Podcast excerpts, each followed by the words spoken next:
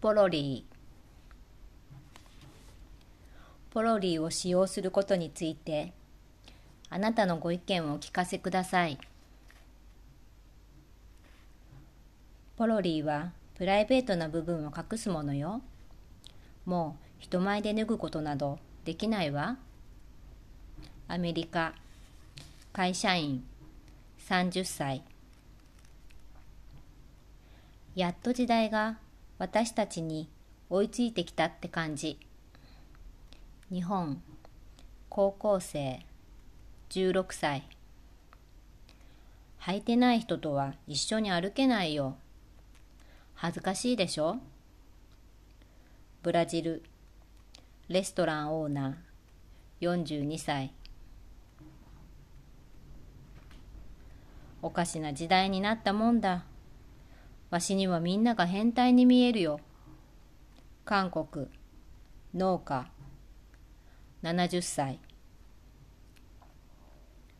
昔はポロリーで隠したりはしなかった。そこは愛を確かめ合うところなのよ。フランス、元数学教師、82歳。ポロリーを使うのは常識よ。ポロリーの下にあるものは家族以外の人には決して見せないわ。イラン。主婦。38歳。田口さん家の寝室の本棚に並んだ黄ばんだ雑誌を一冊手に取りページをめくる。当時の読者のご意見欄が目に留まり彼らの短いコメントに目を通しているうちに「脱いでもいいかい?」と田口さんのかすかな声が聞こえてきてその言葉に私は一瞬身構えて昨日のことを思い出してしまう昨夜長年親友だと思っていた男友達から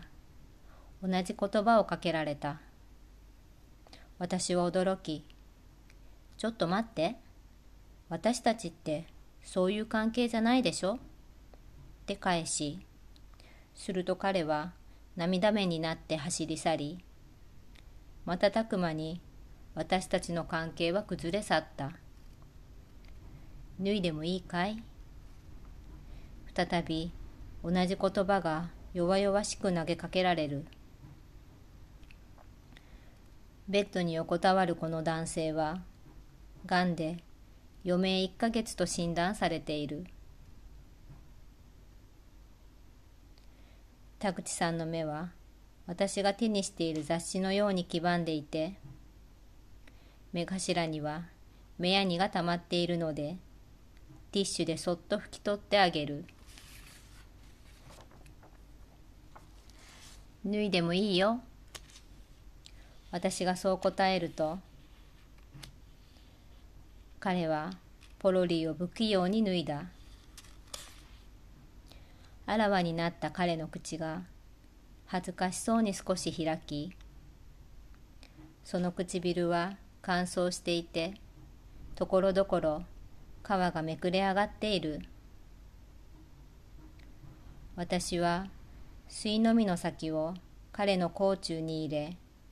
水を少し注ぎ込む。すると彼は唇を何度もすぼめてもっと欲しいと合図してみせるのでさらに水を注いであげる。その間私はずっと彼の口元を見続けていて仕事とはいえ人のプライベートな部分をじっと見ることは良くない気がして目線をそらし代わりに彼の脱ぎ捨てたポロリーに焦点を合わせる。先週私が訪問してから一度も取り替えていなかったのかポロリーにはいろんなシミがついていて彼の目と同様に黄ばんでいた。彼の渇きが癒されたのを確認すると、水の実を彼の口から外し、ポロリーを手にして腰を上げる。洗濯機のそばに置かれたバケツには彼の寝巻きや下着などがたまっていた。私以外の訪問者にとって彼の衣類の洗濯は仕事外であるようだ。衣類をすべて洗濯機に放り込みスイッチを押すがポロリーはまだ手元にある。手洗い場の水を出しポロリーに石鹸をこすりつけもみ洗いする。汚れが少しずつ浮き出し徐々に元の白いポロリーへと変化していく。ポロリーの手入れは女性の方が上手なはずだなぜならポロリーはブラジャーやパンティといったその他の大事な部分を覆う女性の下着のように手洗いすることが長持ちの秘訣であるのだしパンティの汚れと同じく部分的なもみ洗いを必要とするからだ。すっかり見違えたポロリーを外に干す。風に揺れるポロリーはパンティと全く同じ姿形をしているのになぜだか呼び方だけがパンティではなくポロリーという名で区別されている。昔はポロリーを履いている人間は疫病に感染しているか無能で変態な人間として嘲笑の的になっていたそうだが私はポロリーを履くのが当たり前の時代に育ってきたのでそれを身につけずに人前に出る人の方がよっぽど病的で変態に見える。幼い頃から口とおっぱいと性器とお尻は人に触らせてはいけないしむやみに見せてはいけませんと学校でも家でもそう教えられてきた。口からつながるお尻は隠すのになぜ口は長らく放っておかれたのかと不思議に思う。人前で尻を隠して口を隠さないことは現代では痴漢行為に等しい。一方隠されたものほど見たいと思うのも人間の差がであり小学校の頃にはポロリーめくりというものが流行っていた。いたずらっ子が「ボインちゃん」と言って好きな子のポロリーをめくってからかい。めくられた女子は「あう」と叫ぶ。もちろん私も母音を叫ぶそんな女子の一人であったのだし正直に言うならばポロリをめくられると恥ずかしさと同時に恍惚感を味わえた私はうっとりしつつ誰にもめくられない女子を心の中で憐れみそんな中教室では誰かが「口!」と叫びみんなが大笑いするのだったその言葉はおっぱいやお尻と叫ぶよりも小学生の笑いを誘うのに効果的だった思春期になるとポロリーの下にある口の内部を誰かに見せるのは絶対に避けたいことの一つとなりつまりは歯医者に行くことは何としてでも阻止しなければならなかった。口をあんぐり開け旗からよだれを垂らしながら可愛らしい刃や頑固で屈強な親知らずそして丸まったり広がったりしつつ時折翻って青筋だった裏側を見せる奔放な舌を見せなきゃならないなんて。思春期の女子には耐えられないことだった。だからどの子も大きさの異なる歯ブラシを使い分け歯の表面だけでなく裏側や隙間まできっちりと磨き上げ歯肉のマッサージや舌磨きもしてよほどのことがない限り歯医者に行かなくて済むように最善を尽くしていた。それは大人になった今でも変わらない。体の中で一番手入れされているのは間違いなく甲虫だし一番近寄りたくないのは歯医者。玄関のチャイムが鳴った。扉を開けるとそれは歯医者で彼は田口さんの歯を手入れしている歯医者で星をいっぱい抱えた素敵な目をしている。歯医者の間口先生。私は彼を寝室に案内する。田口さんは右手をそっと持ち上げ彼に向かって「やあ」と言いそのまま口を開けっぱなしにした。間口先生は田口さんの口を覗き込み器具を使ってテキパキと掃除する。そんな時私は唾液を吸い取る役目を任されていて田口さんの口に管を差し込み彼の唾液をじゅるじゅると吸い取る。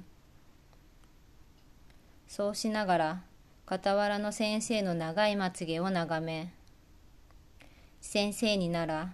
私の大切な口の中をお任せしてもよいかなと思ったりするが先生だからこそ秘密にしておきたい気もする。そんなことをあれこれ考えているうちに田口さんの甲虫はすっかりきれいになっていて先生がお決まりの言葉を唱える。田口さんの歯は田んぼの米を口にするためにあと100年は持ちますよ。ははは。間口先生の口から語られる言葉は嘘であっても真実に聞こえるから不思議だ帰り際の玄関先で間口先生が私のポロリーの隙間から指を入れ唇の輪郭をなぞるとみるみる唇は緩み開き指を誘い促されるまま入り込んできたその指は歯や歯肉に触れ私の舌は奔放に指に絡みつき甲虫には洪水のように唾液があふれポロリーをじっとり湿らせて時折我慢しきれずに押し殺したような母音が漏れ出した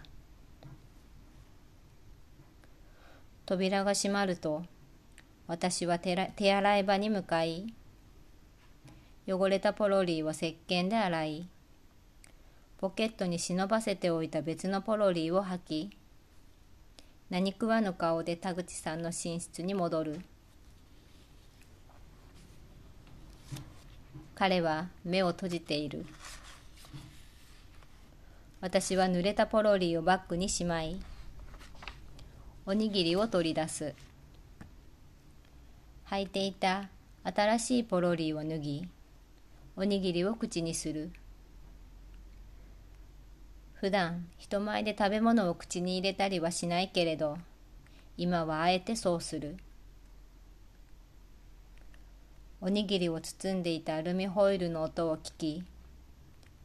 田口さんの目がうっすら開いたのに気づくがそっとしておく。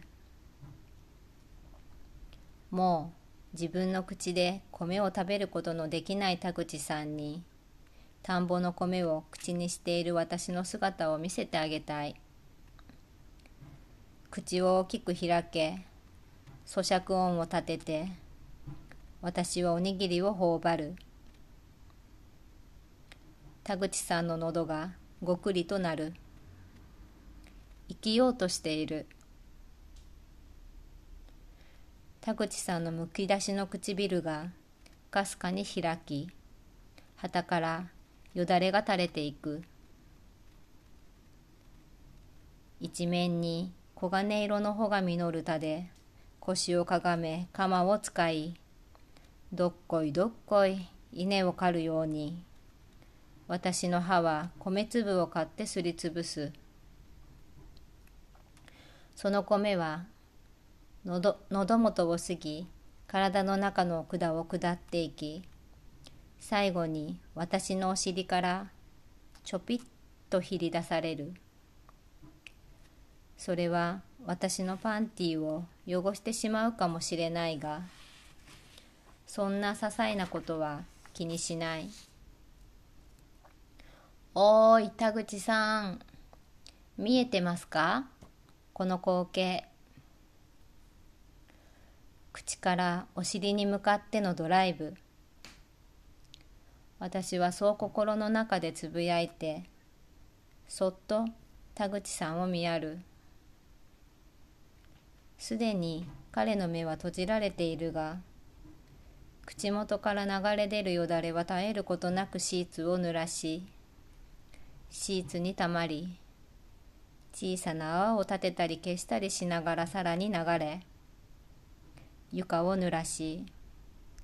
寝室の窓から差し込む西日に照らされていく。そろそろおしまいの時間。帰り際私は干し上がったばかりのポロリーを田口さんに吐かせてこう注意する田口さん口を隠しておかないと口づきのがんが山のように押し寄せてきますからね。うんがっちょ。